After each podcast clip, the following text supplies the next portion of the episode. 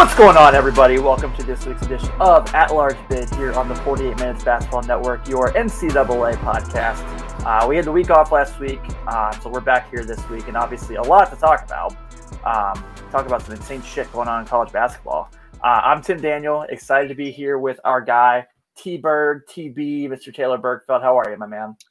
I'm good. I was good last week. Um, you know, North Carolina took care of business. Uh, Bengals won a playoff game, first time in 31 years. Yeah, man. And then then last night happened where Carolina got the doors blown off of Miami. So vibes are not as high as they were um, last couple of days, but we're still riding the Who Dey train. So that's where I'm at.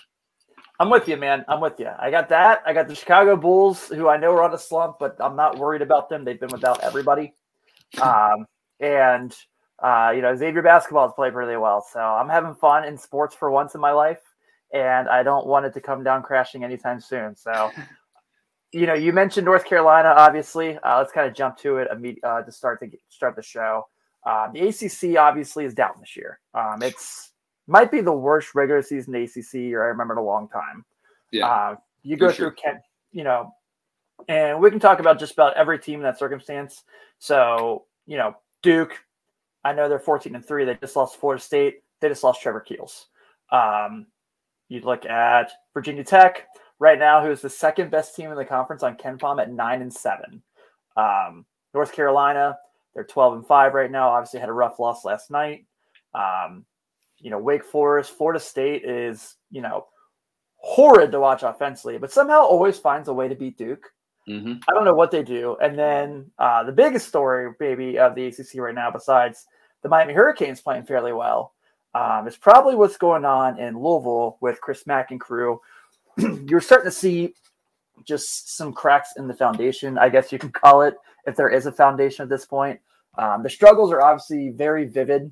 This is a team that's not only losing, but they're losing games pretty bad. They just lost to Pitt the other night. Mm-hmm. Um, maybe Chris was watching the Bengals game on his phone because he's a big Bengals fan. I don't know um, during the game, but I you know, it sounds like that's kind of getting closer and closer to being the end there, unfortunately for him. Um, they do have a game Saturday against Notre Dame. They're 103rd on KenPom right now. Um, it's bad, dude. It is bad. bad. They their offense, their offensive identity is impossible to figure out. They, I mean, they have good players: Noah Locke, Jarrod West, um, Matt Cross, Dre Davis are guys that you know I would take on any team. Um, but they they're it's high ball screens, it's clumpiness in the corners, it's a lot of like looking back at Coach Mack asking what to do rather than just kind of playing like a feel for the game, kind of getting into a flow. Um, yeah, you hit it right on the head. It, it, panic level should be out. The button should be pressed if you're a Louisville fan, just because three losses in a row to Florida State, at home to NC State, which is a bad loss by 16. Then they lose yeah. by 12 at Pitt, only scoring 53 points. Like they do play tonight against Boston College, um, or tomorrow or yesterday when you're listening to this, but kind of a get right spot. But yeah, man, ten and seven, um, four and three in the conference on a bad ACC is a team that a team that you know that should be. I mean, upper echelon of the ACC with North Carolina, with Duke, with Florida State, but really kind of that disconnect this year. I don't know. This is the end all be all for Chris this year. Um, you know, they do have a new AD coming in after. Uh, the guy, uh, what's his name, Tom Jurich or somebody, something like that, or Vince Tyra. Sorry, he ended up leaving. Um, but so you don't know if they're wanting to potentially clean house, but it hasn't been all you know sunshine, sunshine and daisies for Chris Mack. It's his best year was 2020, and then yeah, that thing was really good. Tournament gets canceled, so it's kind of hard to use that token still, especially after last year missing the tournament. So I don't know. I mean, I don't know where you go. Louisville fans are kind of all over the place. They seem to be out of disarray with their football and their basketball programs. So hopefully we get some stability there because I think they are the conference is better and basketball is better when Louisville is an upper echelon team. Yeah, I agree. Um, they are. So yeah, like you said, they got Boston College tonight, and they are hosting Notre Dame on Saturday. Who um, I don't know if you'll be watching or not. Notre Dame Fighting Irish my have Virginia Tech game.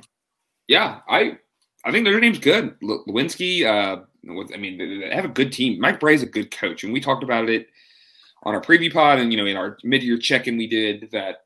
You know, unfortunately, he's not a guy that's going to get a lot of one and duns. Albeit this right. year we might have one, but he, he really thrives in the junior and senior led category. But when you miss on some of those prospects that you need to rely on, it makes Especially it hard to Indiana. correct. it, it makes it really hard to rely or to you know keep the train moving essentially, and you know compound those mistakes by you're gonna have mistakes from guys who aren't very good, unfortunately.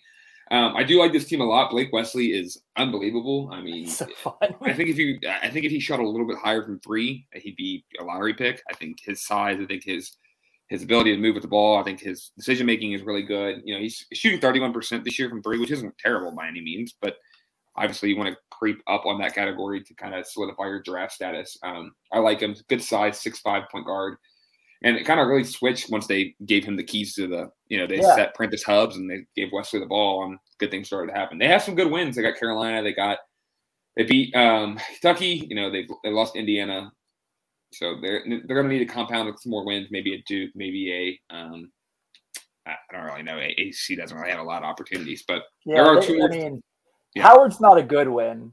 You know, you only. I get why three. you play him because you know. Yeah, uh, absolutely. Uh, it's an awesome thing. Mm-hmm. MLK Day, Blatantly, a guy who played at Duke, was recruited under Mike Brey. Like it makes a lot of sense, checks a lot of boxes. But yeah, you're going to need to you know make a run here in the ACC and finish in the top six. And I don't know if those opportunities are good enough to get you uh, an at large. So the two, there are two more teams I want to talk on on the ACC. Yeah. Um, one being Duke. Um, yeah, losing Trevor Keels, it seems like he's going to be fine. But I, I think their best five is Keels, Griffin, Paolo, Williams, and um, what am I, am I forgetting? I don't know. Keels, Mark Williams? Mark, Keels, Mark Williams, Trevor, um, Keels, Mark Williams, Adrian uh, Griffin, Paolo, Mark Williams. Okay, that's five. Duh.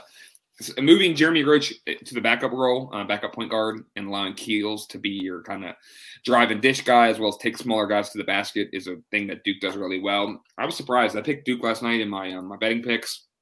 Not only, I mean, I think they're very talented and the best team in the ACC, but what Florida State does is they give you a no middle and they force you to do isolation ball out on the wings, and I think that is kind of right up Duke's alley. The motion offense they run is it thrives for Paolo, thrives for Griffin, thrives for Trevor to take guys off the dribble, one-on-one matchups where they have the athleticism, they have the better ball handler, they have pretty much the better player on every aspect, and that's kind of where they thrive in the offensive end. But my negative spin on that is kind of where Duke is at offensively now. You look at last night, Keels or Paolo Banchero didn't have a shot attempt until four minutes left in the second half. Um, he was three for four in the first half and didn't have his, his next shot attempt until the second half, late in the second half. Um, you know, he had a he had a play where he caught it on the wing, jab step twice, drove in the lane, threw something off the rim, got the rebound, and dunked it. And that's great, but that cannot be your offensive identity. You know, you you have to get Paolo in spots to succeed. You got to get him at the elbow line or at the elbow to get free throw level jumpers. You have to get him off the ball.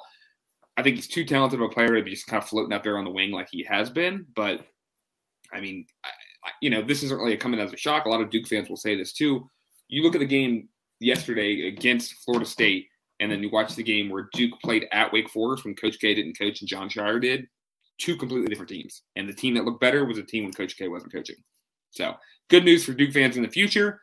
Coach K is known to kind of just kind of like a Roy Williams like, where when the game gets going, doesn't really make any adjustments and kind of rise with what he has, which is fine, and he deserves that because he is the greatest college coach of all time. But adjustments is the name of the game, and I think Scheyer's done a good job of making that so far. So we'll see. I still don't think it's time to panic if you're a Duke team, Duke fan. Um, they always lose on the road. They're a young team, kind of way it is. They, they play Saturday against Syracuse, and they're going to just absolutely demolish that two three zone. So. Yeah, I'm looking at the rest of their schedule, and I think the best chance they even have to lose again is probably one of the two North Carolina games. Um, you know, just because of what it is. But right, I mean, they're not losing. Syracuse, Clemson, Louisville, Boston College, Pittsburgh. Um, yeah, I don't. I they're probably gonna. There's a good chance they could probably win out. Mm-hmm. Um, mm-hmm. so there's that. But yeah, you know, I think uh, they're you know they're ninth in the country in offensive efficiency, 22nd in defense probably one of the handful of teams you can say like I could see them winning it all. Well, um, if you if you need some uh, uh, reminder, go back and watch the extended highlights of the Gonzaga game. That is a team that you know Gonzaga yeah. wanted to run and play an NBA style game, and Duke was like, absolutely, we'll take that to the bank, and they did, and they played really well that game. Um, it's just some of these games where they slow the possessions down and make you value the ball or take away the thing that you want to do best. It's kind of where Duke struggles, but like you said, I can see them running the table in the ACC and winning their first ACC regular season title since 2010. Crazy weird, weird stat. Mm-hmm. Coach K always wins the ACC tournament, but never wins the ACC regular season, which is kind of weird with the talent. It's like the polar opposite of Calipari, where Calipari mm-hmm. cares about winning the regular season, but not mm-hmm. the conference tournament. Right, because it doesn't matter. But lastly, the last team I want to touch on in the terrible ACC, we spent 10 minutes on it already, and that might be 10 minutes too long. Um, it is the team that's in first place, team that throttled North Carolina last night would be the Miami Hurricanes. A team that was voted, to, yeah, all about the U. Shout out Danny Boy Kane, but um, picked to finish 12th in the preseason and now in first place, you know, come January 29th or 19th. I, I, I, really like this team. Kam McGusty, Isaiah Wong, Charlie Moore. Um, you know, they have guards that can play and they can score at all three levels. Isaiah Wong is a great, like, tough shot maker, like similar to Kyrie, where it's like off balance, falling left or right. Like he just puts the ball in the basket in ways that you're just kind of leave you stunned when you're on the defensive end. But um, you know, got to win at Cameron, beat North Carolina at home in a down ACC. I think they're playing themselves right into an ACC or an at-large spot. Um, I think they're a dangerous team. I don't know, albeit not a Final Four, Elite Eight team, but good guards and got they can. They've been. A lot of people have thought their three-point shooting percentages would have gone down. It was an anomaly. But they're shooting 45% of their last eight games. So we're starting to see that you know they're going to make open shots, and I think their guards are good enough to win them a couple games in the tournament. So yeah, they can't defend for shit, but mm-hmm. they can score. Man, mm-hmm. they can score. Mm-hmm. Um, yeah, they uh, they're 19th in the country in offensive efficiency. Um, they really hold on to the ball. I mean, they do not turn the ball over, and that's really impressive. Yeah. Um, you know, so the you said they just beat North Carolina. They got Florida State coming up. Um, they got Notre Dame in a couple weeks on uh, the February second. Yep. And so yeah, they got a pretty good schedule coming up. Um, they got their one game, the one game against Duke, they won. Charlie Moore, who played at Kansas and DePaul. Mm-hmm. I cannot believe he's still playing college basketball. Mm-hmm. Um, that's crazy. Also in Cal. Don't forget, he was also at Cal for a year. Wow. Yeah. What a what a four year career for that guy. I yeah. I was on the hot. I said this year that Larranaga was going to get fired, and we did say do, that. What, what, do I know? What do we know? I think there's something about him I don't like. He's always just beat the shit out of North Carolina. He it's because Roy is stubborn and Hubert's stubborn, and then they compound the same mistakes over and over. And Larranaga's like, if you can't defend a high ball screen, I'm going to put Armando Bacot in the ball screen every possession. And that's what they did. And unfortunately, you know, Carolina didn't adjust and didn't learn from it. But I'm looking, thinking back to some of his best teams when they had Shane Larkin, they, they were unbelievable. Yeah. They won the ACC tournament against Carolina. They, you know, won outright. But I, I think this is a good resurface here for Miami because they lost a lot of guys, Matt Cross, Earl Timberlake um, you know, guys that are going to different teams and struggling now. So maybe they. Brett Earl Timberlake wish he was right, still there. Right. And, you know, they, they added Isaiah Long is one of my favorite players in the ACC. So it's good to see the U being back in some sort. Um, I don't hate them as much as I do their football program. So I have no really take on them. Yeah. I know what you mean. Uh, yeah, I like them. I think they score a lot and they're fun to watch. But, you know, I think we might be able to get 10 points on them. right. That's fair. So obviously, there's a big game this weekend we got to talk about, and I know both teams play before then, but we will have a show before then. So obviously Kentucky and plays at Auburn. Kentucky mm-hmm. plays tonight against Texas A&M, who's Which, pretty damn good. See, this is where we're different. I'm I'm thinking about this. I I don't know if they're that good. I, am pulling them up, pulling them up on KenPom right now. Um, A&M has played nobody. They're They've lost to TCU in Wisconsin, Wisconsin in the first round of the Maui um, yeah. out in Vegas. But in the SEC, they played Georgia, Arkansas, which 86-81 victory over Arkansas at home. Um, that's a good win. Miss Ole Miss, who just got throttled by 25 by Missouri last night, and um, Missouri themselves. So I'm kind of pumping the brakes on the Texas A&M being back train. I think they're decent. Um, I just don't know how they're going to defend Oscar tonight. Um, the line seven and a half the rat line. A lot of people are taking A and M because Kentucky's in a look ahead spot to Saturday against Auburn, but I don't I don't know if I'm fully believing in Buzz Williams um, yet. I think he's a good coach, but I think it's a couple more years till he gets his guys really going at A and M. But back to Kentucky, um, yes, they you know big game Saturday. Kentucky has been rolling. They scored 107 points on the number two defense in Tennessee. Um, Oscar Tshiebwe is phenomenal. Kellan Grady, Ty Ty Washington. Like this team is hitting their stride where we said preseason that they have aspirations to win it all, and I think they can. I, I mean, they're showing you that like if you want to play slow, we can play slow. If you want to run a gun with us, you're not going to outscore us. Um, I think Oscar is eight SEC Player of the Year. I think Ty Ty is SEC Freshman of the Year. I think Calipari's kind of in a revenge FU tour and hopefully this um, a win Saturday would kind of put his mark on. Hey, I'm back. I'm the king. But kind of shifting gears here. But what I mean, we've talked about Auburn a bunch. Um, mm-hmm. just ad nauseum on how impressed we've been. I mean, where, what do you think about Saturday's matchup? What do you think the spread will be? What do you kind of think? Uh, Ooh, you know? It is an elite offense versus an elite defense, and so it is going to be the ultimate game of chess. So I'm pretty stoked for it. Mm-hmm. Um, you know, Kentucky has the bodies to really play with Walker Kessler and Jabari Smith, so that makes mm-hmm. it fun. Um, I do like Kentucky's guard game just a little more. Uh, obviously, Ty Ty's, you know, just an awesome playmaker, um, very skilled. So it's really an awesome matchup. Um, I think both teams roll through tonight. I think they beat, you know, Kentucky beats Texas A&M, and obviously we all think Auburn beats Georgia.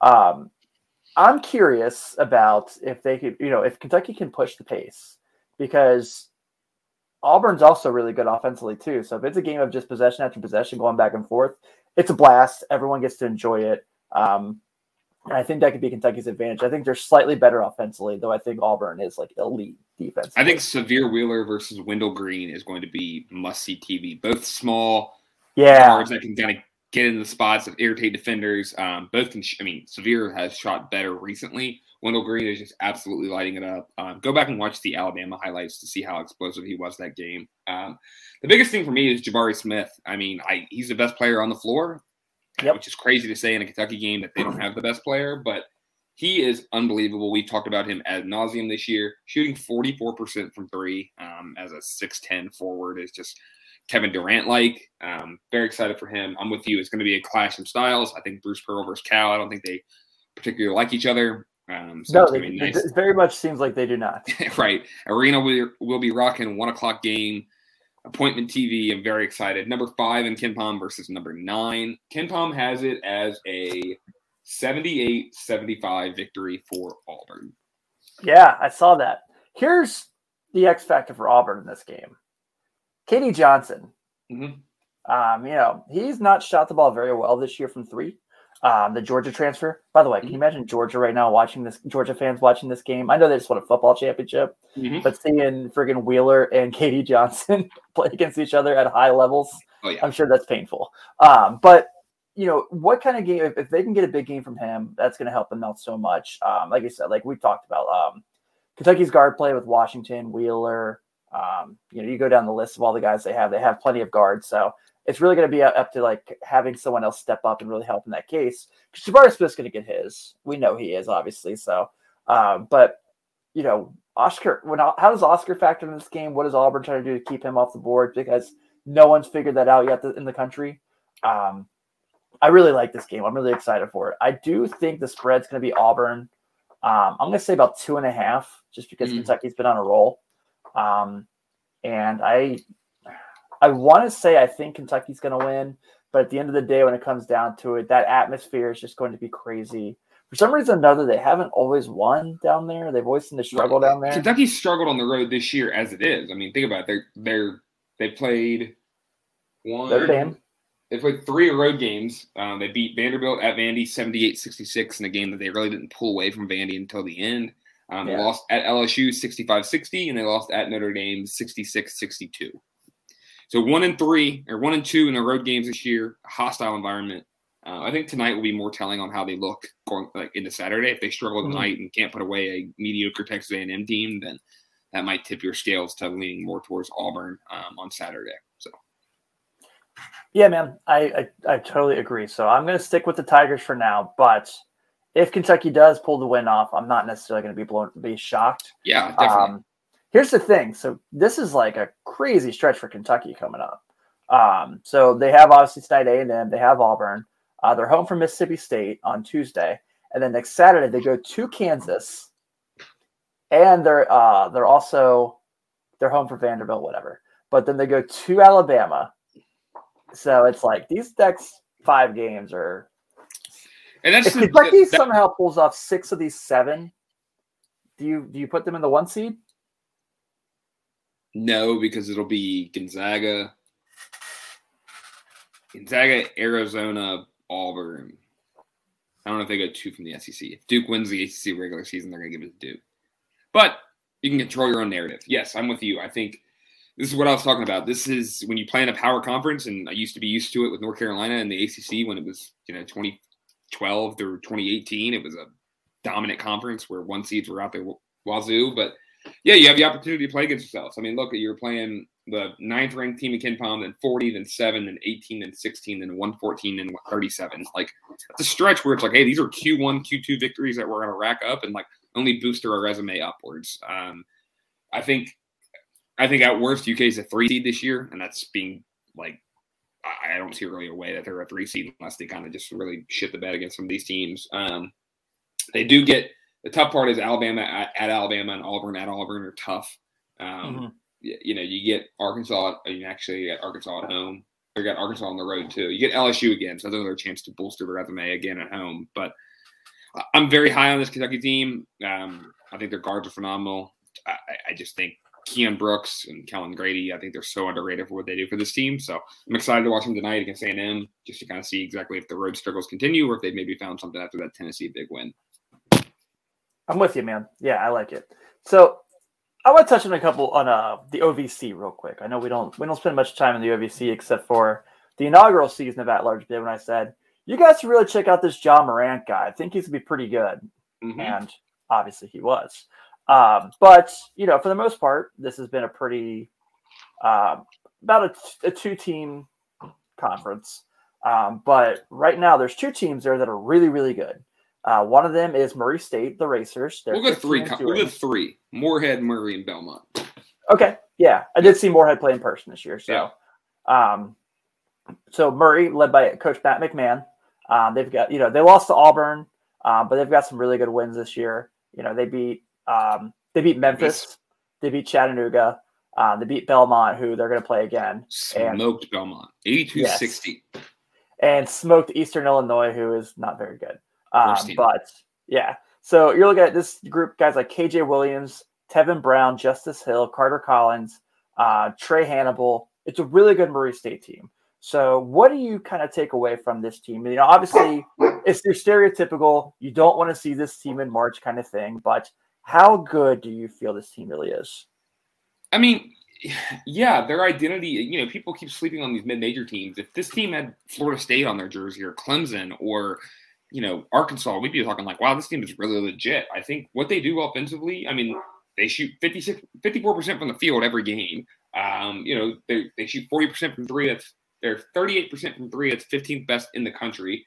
And teams shoot 31% against them on getting three. So, you know, they play really good defense. Their guards are elite. They're a senior led team. They know how to win. They've won in hostile environments at, you know, at Memphis. They, they lost by 13 at Auburn, but, you know, Auburn's a wagon. We've talked about them. Um, I, I think I think appointment television is Belmont Murray State. You know, look at Murray State, a team that you know beat Louisville in the NCAA tournament a couple years ago. Uh, they beat Marquette yeah. as a 12 seed, and or oh yeah, they were a 12 seed, and they almost beat Marquette triple double. Yeah, I mean, I think they're just a strong team. I think we should downplay the mid majors. I think if anything that shows you, look at Loyola Chicago, look at Nevada a couple years back. Like there are teams that can make runs, and the trends are there, so you should start paying attention to it. I love Casey Alexander at Belmont, kind of switching gears here a little bit, but yeah. I think their offense is so fun. I think they their motion offense that keeps everybody moving. All five guys can shoot, spread you out and attack you. That is a recipe for disaster for the NCAA tournament, especially if you're a team that cannot score. Um, you know, just from watching Adam Kunkel there, guy who's starring at X right now, who played at Belmont, he was phenomenal there. Um, just Dylan Windler, who plays for the Cavaliers, like guys, like they put guys in the league. They put, I mean, they they run a great offense. Um, I'm very excited for both these teams. I, it's something to watch. Like I love when conferences like well, obviously we're going to getting closer to March, but when the conference tournament season starts, I think the OVC is like always a um, it's always like the Monday, Tuesday, Wednesday of like yeah. conference tournament week. Like they're like all the big conferences start Thursday, except for like the 14 and 15 seeds, like a Georgia play Vandy on Tuesday night, but nobody cares about that. Like the OVC, Right. That's why I was trying to think two teams. I was like, that, that's perfect.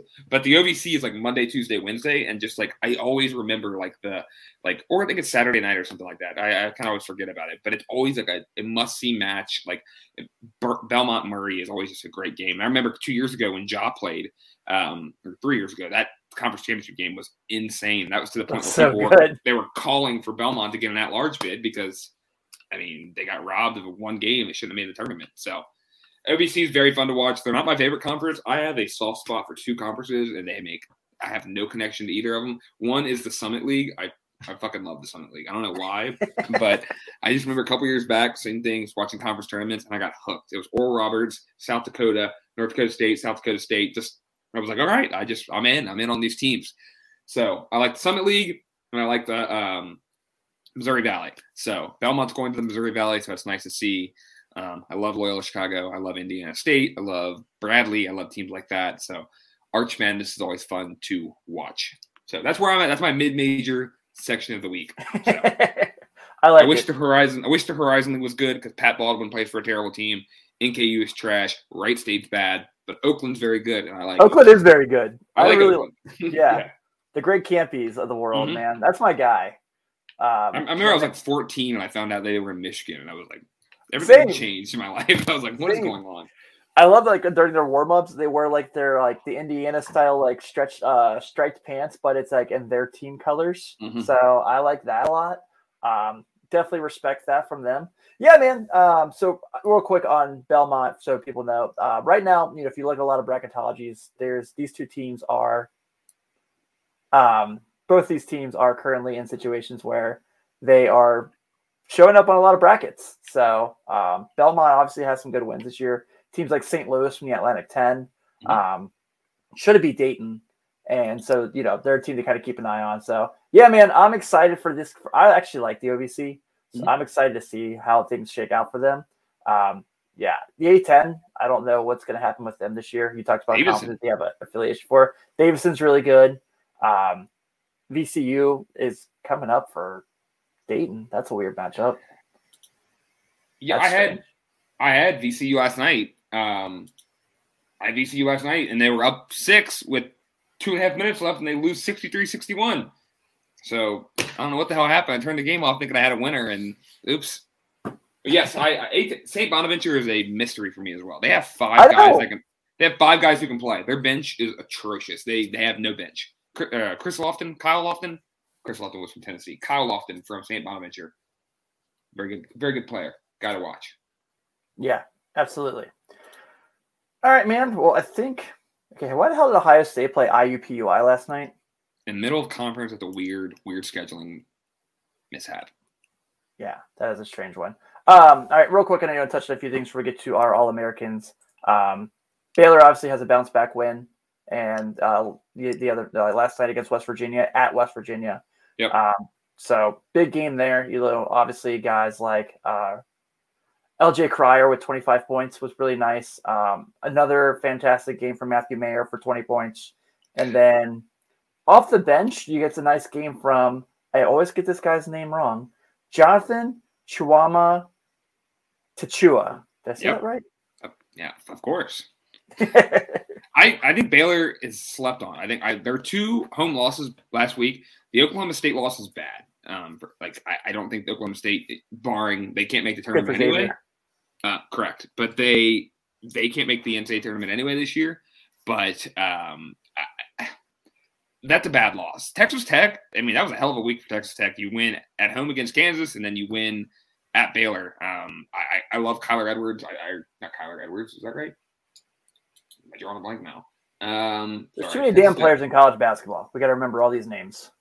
They have Kevin Obanor from um, Oral Roberts, Terrence Shannon. Sorry, Marco Santos-Silva. Silva, he's still there. Um, but I think this team is phenomenal. I think um, offensively, you know, offensively that was their biggest struggle this year. Was like, are they going to be able to score the ball without? When they lose Chris Beard, are they going to be able to run a nice offense? Because the defense principles have been with Texas Tech forever. Um, but I think this team is great. I, I, love I love what they're doing. You know, big wins. I mean, look, they beat Iowa State 72-60 last night. Lose to Kansas State Saturday in a bad spot. That's a tough loss. But if you would have told them, if you would have told Texas Tech fans that or you would have beat Kansas, beat Baylor, beat Oklahoma State, beat Iowa State, and lose and lose to Kansas State, you'll take it. You'll take four of those wins in the Big 12, as tough as it is. So, um, I don't. If you're a Baylor fan, I don't think you worry. Uh, you're number two in KenPom, um, two back-to-back losses, but you just took care of business at West Virginia in a hostile environment. You got Oklahoma this Saturday, another team that's kind of needing the win, so it's going to be a great matchup. I think the Big 12 is phenomenal. I think it's the best conference in basketball. I think the SEC has the most talent in Kentucky, Auburn, Alabama, Arkansas, teams like that. Um, but I think the Big 12 as a whole is a much better conference. Yeah, I agree. Talking on that, Texas obviously loses to Kansas State last night. They were 10 and a half point favorites and lost. Uh, Marcus Carr scored 25 points, and it's not enough. Sorry. shout out, shout out my dog Maverick. Sorry. That's all right. So Texas obviously takes a takes one on the head there uh, at home. At that, not very good, Bob. Yeah, I. We talked about it last week. They don't run. They don't run and gun. They play this slow, methodical offensive game that is frustrating to watch. And you know, all the talent in the world. They have Andrew Jones, Courtney Ramey, Trey Mitchell, um, Christian Bishop, Dylan Disu, Devin Askew, which uh, I don't have talent in the word Devin Askew should be together, but um, I I like the pieces of Texas, and I don't know if Chris Beard just hasn't got his guys in there. It was kind of a last minute like throw it all together and hope it sticks at the wall um, effort for his coaching style, but I, I think this team still kind of has potential. Are they a top ten team like we thought they'd be? No, but I still think they're going to make the tournament. Just, everybody's selling the Chris Beard stock. I'll continue to buy it because I, uh, I, I still think he's good enough to a good enough coach to figure it out with that level roster. But it could be kind of what we talked about a couple weeks ago as well, where it's like you have a, got a lot of guys who just aren't used to winning. Like some of this shit just happens, man. Like it's just. Yeah.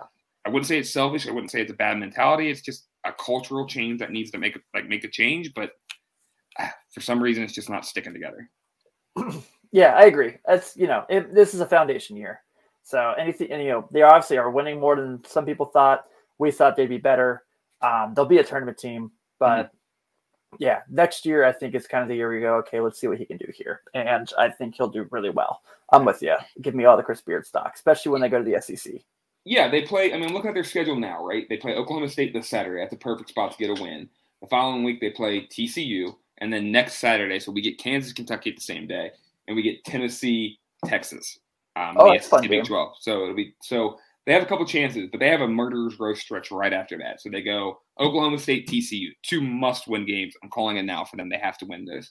Then they go Tennessee, Texas Tech, at Texas Tech, which is going to be a crazy environment because they're going to boo the shit out of, uh, of yeah. Chris Beard. So T- Tennessee at home, at Texas Tech, home against Iowa State, home against Kansas, at Baylor.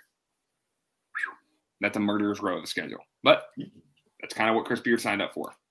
Yeah. LSU does not have so much of an issue the rest of the way. After Saturday, Texas A&M, TCU, Ole Miss, Vanderbilt, Texas A&M, Mississippi State, Georgia. They've kind of got all their they, they got all their uh, big games out of the way early. So yeah, they go to Lexington for that Kentucky game, and that's really like the last tough game they'll have. A Wednesday night. That's so weird too. That should be. I hate that. Game. I yeah. hate nine o'clock tips. Look, on behalf of BDM members everywhere, nine o'clock tips are never a good idea. Right. I understand national TV, but stop it. Right. Please. Right. We got we got to figure it out. Yeah. So, um, yeah, a couple. I think there's a couple of things I want to talk about. Just uh, kind of Alabama's a team that I'm kind of uh, wondering about tonight's a good matchup for them. They do play LSU tonight. Um, the status mm-hmm. of Xavier Pinson as of 5:55 is still unknown. I think I would like to see him play because I want an Alabama. Um, I want an LSU squad at full strength going against Alabama to kind of help me determine okay who is the third best team in the SEC. Um, mm-hmm. Looking at their schedule, I mean, you know, they're unranked, but at, at the moment, but they're still 16 in KenPom. Losers of three straight. The Missouri loss at Missouri, 92-86, isn't great. They lose at home to Auburn, where a game that they really kind of weren't really in. The final score is four, but Auburn was up 10 to 12 points most of the game. And then they lost at Mississippi State, a team that's probably a tournament team. Um, Iverson Molinar, Garrison Brooks, guys like that. You know, it's a good team. Um, the pan button wouldn't be out if I'm an Alabama fan. If they lose tonight at home against LSU, then we're a little bit worried. Now, where I'm judging that is they're still going to make the tournament. I'm not worried about that. But the elite status that you thought you were at might not be where you're at currently. So, yeah, I agree. Um, there's just, I still laugh that they lost to Iona. Rick Pitino always finds a way. Yeah. I love that while we're in the season, Rick Pitino is tweeting about like who he thinks can win the title while he's coaching a team during the season. Did you so see that, he added Iona in there? Yeah, he was like, "Did you see I threw one in there?" Yeah, it's like Duke, Kentucky, Wisconsin, Purdue, Villanova, Gonzaga, Iona. I'm like, "Whoa, I saw that! I saw that." So Ricky P's the best. Yes, I think he just loves life at Iona. I think he's like, "This is we go to the yeah, tournament got, every year. Life's fine." they got a big win last night against Monmouth. They're they did seven and zero oh in the MAC or the MAAC. Um, they lost to St. Louis 68-67, lost to Kansas 96-83, lost to Belmont 72-65, but it beat, beat Yale, Alabama. Alabama, Harvard, um, and then you know run the table in their conference as of right now. So hopefully to see them back in the tournament. They were 15 seed last year. Hopefully they'll probably be a 13 or 14 seed this year. I mean, if they continue this this run in the, the MAC. Can you bring back the Pitino Press during the off season?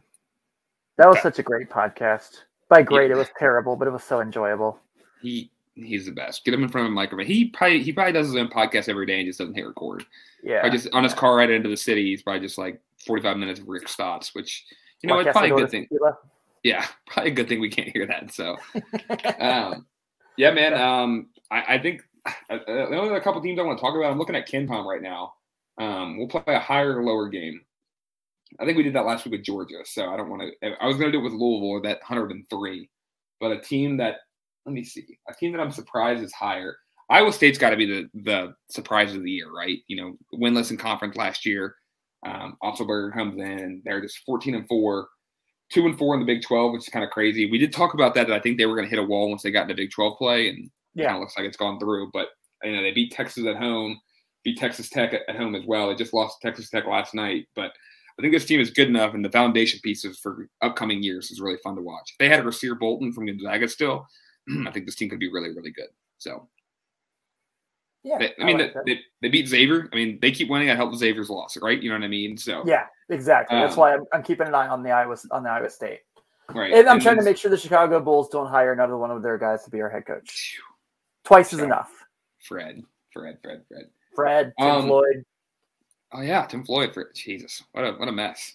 Um, last thing I want to talk about before we get to All Americans of the the week, um, I want to talk about Xavier. Um, you know big win Saturday. Obviously, I was not watching. I was uh, pre-game the Bengals game. Yeah, you were there. So kind of fill me in after a bounce back spot after losing, you know, two out of three games to Villanova back to back, basically. Um, kind of what did you see in the in the um, not a must win game, but a game to rewrite the shit for for Xavier? First off, I think they ran out of time against Villanova because the run that they made at the game, end of the game, I really they played. They were awesome. Mm-hmm. They were awesome the last eight minutes. Um, and I mean, they made it a game, they tied it up, and then just made some not fantastic decisions down the stretch. And you can't make mistakes against Jay Wright in a close game because he will, they'll find a way. Um, God, man, watching Colin Arcidiacono, I mean, Ryan Gillespie, um, I'm sorry, Ryan Arcidiacono, I mean, Colin Gillespie, Colin Gillespie, right. that's his name, yes. Um, they just bring in the same guy and change his name every time. Um, watching him come off of like handoffs and ball screens and shoot is really irritating because you're like, mm-hmm. how has he hit everything? Um, so that's my Villanova analysis of the week. They're awesome and are a team that are hitting their stride at the best time possible. Right. Um, but pan- go ahead. Sorry. sorry, the panic button was out. You know, they lose 57-36 to Baylor, who we didn't know Baylor was as we knew Baylor was good, but we didn't think they were number one team in the country. They scored 93 points against Xavier the next game. Yeah, and then they lose 79-59 to Creighton and then yeah, score 71-58 at, at home against Xavier. Um, and then ever since then, it's been six point win against Seton Hall. They beat Creighton 75-41. They beat DePaul by 15. They beat Xavier by four, and they beat Butler 82-42. So they are rolling. It's a classic what Roy Williams used to say. Everything looks better when the ball goes in the basket. Um, and Xavier's kind of hitting their stride now. Um, they struggled as a team, so now they're in Fuego from three. But yes, I'm still high on this Xavier team. I think tonight's game will be really, really fun to watch. Javon Freeman Liberty. I think DePaul is a team that like nobody wants to play just because they play hard from the start, like from the tip to the end of the whistle. Um, I, I, don't think they can create like matchup issues for Xavier, but I think they play hard enough that's going to cause Xavier to like you know keep their a like keep it in their a game going at all times because if they str- if they let off the gas a little bit, DePaul's a team that can, can kind of make a run. But yeah, I mean, a year that we came in talking about how Travis Steele's in a um on the hot seat. He's got a lot of talent. Like has to win. Like he's done a good job solidifying himself as a good coach. I've been really happy with like his adjustments and stuff in game. You know, late game Villanova, there's some moments that I'm like, okay, like we should have done some things a little bit different here. But and we texted about this um, and kind of want to get your thoughts. The fifth year COVID year, right? Like Paul Scruggs has done been tremendous for Xavier. You know, four and zero oh against Cincinnati and his or five and zero, five and zero against Cincinnati. Four and one, sorry, four and one, four and one against Cincinnati. Um, you know, beat Butler at Butler, dominated, you know, Indianapolis kid, done great things for for Xavier this year. That dunk on Liddell was gross. I still think about that. Um, but you look at him and you say, if we didn't have him, would that be the emergence of Colby Jones be like would would it be better for Xavier? But like it's hard to play that devil's advocate, but I still think Xavier's in a good spot. I love Colby Jones. I think he's the best player on Xavier. Um, I just wish we got to see a little bit more of his skill set. But I understand what Steele's doing with Paul because you got to ride with the guys that got you there. So. Yeah. Um, so yeah, I think you bring up good points. Truthfully, I thought, I thought Paul really kind of made the most mistakes on the stretch that cost him the Villanova game. Um, that's you know, and I get it. He's used to having the ball in his hands in those circumstances, but there were plenty of circumstances where he attacked the rim and would have like Nate Johnson in the corner or Adam Kunkel in the corner, and he would just try to get a layup in, and you know that ended up burning him down the stretch. Um, he hasn't been super efficient scoring, but I do think you know his senior leadership is obviously something that they respond really well to. Um, I almost it's kind of crazy. You know, we spent all this, you know, all the offseason with Xavier talking about Scruggs and Freemantle and how they're going to be the guys, and it's been Colby Jones, Nate Johnson, Jack Nunge, and Adam Kunkel who's mm-hmm. kind of really kind of kept them flying. Uh, Kunkel is man, there isn't a shot that he doesn't like, but when he is on, it is a blast to watch. And that's what I think makes Xavier so dangerous. And I was listening to Jeff Goodman and Steve Prohm, um, the old Murray or the old Iowa State coach and Murray State coach. Um, he talked about Xavier as like a dark, you know, yeah, horse to win that. the national title, and like that is the reason why is because you're getting efficient nights from Adam and Nate and um, and Nunge, and you're not getting the level of play you thought you were getting from Freemantle. And he's a guy that if he turns it on and becomes this double double machine that like he was, like good luck because you can yeah. trap him in the middle. He's kicking it out to two guys that are neon like hot shooters and Kunkel and Johnson. So I just kind of want to get your thoughts on Xavier. I didn't want it to be, and I know we are a Cincinnati based podcast and we do cover, mm-hmm. you know, Xavier, NKU, and UC, and we want to, you know, kind of touch base on all of our teams. And I didn't want it to be too homerish, but you know, when you have a team like Xavier who's as hot and as good as they are, like we have to talk about them. And they're right now they're 18th in KenPom. Um, I don't know where yeah. they came in at the latest AP poll. I don't remember seeing that. 20th. Okay, 20th. so that's right about right. But um, yeah. big matchup tonight. You know, they go DePaul at, at DePaul at Marquette, so big weekend for them. And then Providence, Creighton, Butler, DePaul. So they kind of the end of the year kind of gets a little bit the middle of the year. Providence is going to be fun next week. That's right. going to be fun. I, Anytime OLED comes to town, I'm excited. Yeah, and they go at Seton Hall will be a good game. Connecticut at home will be a good game, and then they go at Connecticut, at Providence, at Seton Hall, at St. John's to kind of end the year. So kind of a big yeah. stretch, and that's kind of what you want, you know, right? Going into the Big Absolutely. East tournament, you want to be tested. So we'll see where this team's at. Something to monitor for our listeners if you're out of the Cincinnati area. Team to definitely check out. Um, if you're in the Cincinnati area, you kind of know about how good they they are or have been this year. So yeah. Also, I want to make this mention real quick for all the Cincinnati show sports podcasts out there that are like, we cover all Cincinnati sports. Xavier is in Cincinnati. Don't do this bullshit anymore of the Bengals, the Reds, FC Cincinnati, and the Bearcats. But we're a right. Cincinnati sports. Like you talk about the things you do and don't want. We talk about Duke. Yeah. We talk about Kentucky. Right.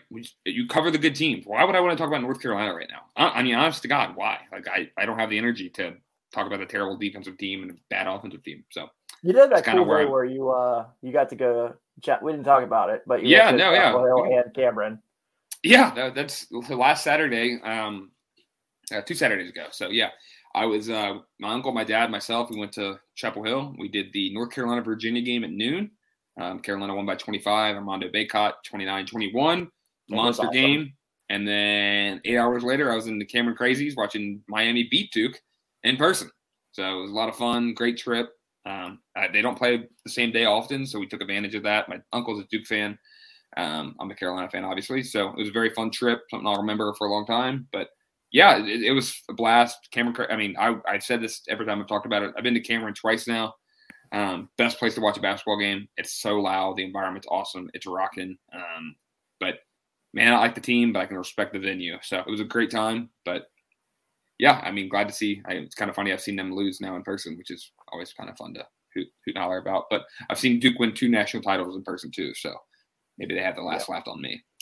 Can we make the case that Miami is the best, te- uh, won the North Carolina state championship because they beat NC State, Wake Forest, Duke, and you guys? They're they're, they're the best team in North Carolina, right? The Miami Hurricanes of Florida. Correct. Correct. Okay. Yeah. Perfect.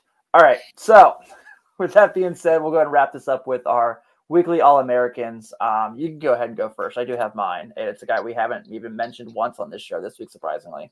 Okay. Yeah, I have two. Um, I'm going to give one is from the University of North Carolina. It is because what he did against Virginia and Georgia Tech. So last week, this is my one from last week and the one from this week. Um, Armando Bacot, 29 and 21 against Virginia, and then 29 and 18 against Georgia Tech. Just absolute Shaq video game numbers.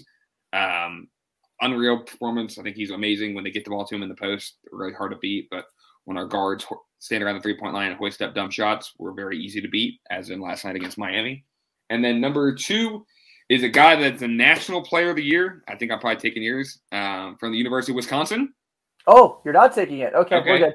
Johnny Davis, 27 and 8 last night in a game that Wisconsin won 82 76 over Northwestern. Northwestern team that's been pretty feisty in Big Ten play this year. Um, Johnny Davis playing his way into the lottery, a team that I was dead wrong on. Um, we thought we they'd be bad. Wrong. Made fun of Chris Vogt going there. He's kind of fit in nicely for them. Dare I say it? But Johnny Davis is a every time he's on the court, he's the best player on the court. So very fun, uh, very pleased with him. Uh, he's my All American of the week. Armando Bacot and Johnny Davis. Cool. I like it. So I am going through some of the Big East, but like I said, we haven't mentioned this gentleman yet. But in Big East play, he is averaging about 16 points a game and about four, five, four and a half assists a game. That is Connecticut's RJ Cole. He has been on a scoring stretch. So since Big East play started, when they started, they played Providence on December 18th. He's not had a single game he scored less than 15 points. Um, this week in against uh, St. John's, he had 19 points and eight assists, and then turned around against Butler, had 17 points and six rebounds. We don't talk enough about UConn. Um, they're a really good basketball team. Um, like I said, Xavier still got to play them twice, so we'll get to see them a couple times. And Dan Hurley has something working there. Um, He's psyching on the sideline. Yes, he is. But this UConn team, between guys like Akok Cook, RJ Cole, uh, kind of leading the way, um, they're they're pretty awesome. So I am excited to see what he brings. They have Georgetown next. Uh, they got Butler tomorrow and Georgetown next week. Um, but they don't have a tough game really till February fifth. They go to Villanova. Yeah, I, I, think they're sneaky good. They beat Auburn this year. People forget that double overtime game mm-hmm. in the battle for Atlantis. Um, Hurley's a great coach, crazy, takes charges on the sideline, loses his mind, sweats his ass off. But guy's a good coach, and RJ Cole is definitely the reason why they've been um, doing well this year in the Big East. So don't look now. Big East might be the second or third best conference in basketball. I mean, yeah, I think they're, I think they're better than the Big Ten. Yeah, maybe next week we'll go through and we'll do our like how many teams do we think are in the tournament right now? All right, we'll do a uh, we'll call it February or January bracketology. Yes, yes, yes. I like it.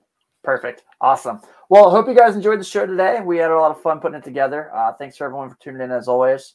Uh, we will be back here next week, hopefully with some more fun news. Uh, I can't wait to recap the Kentucky Auburn game because that game is going to be tremendous. Have a good night, everyone. Take it easy. Peace.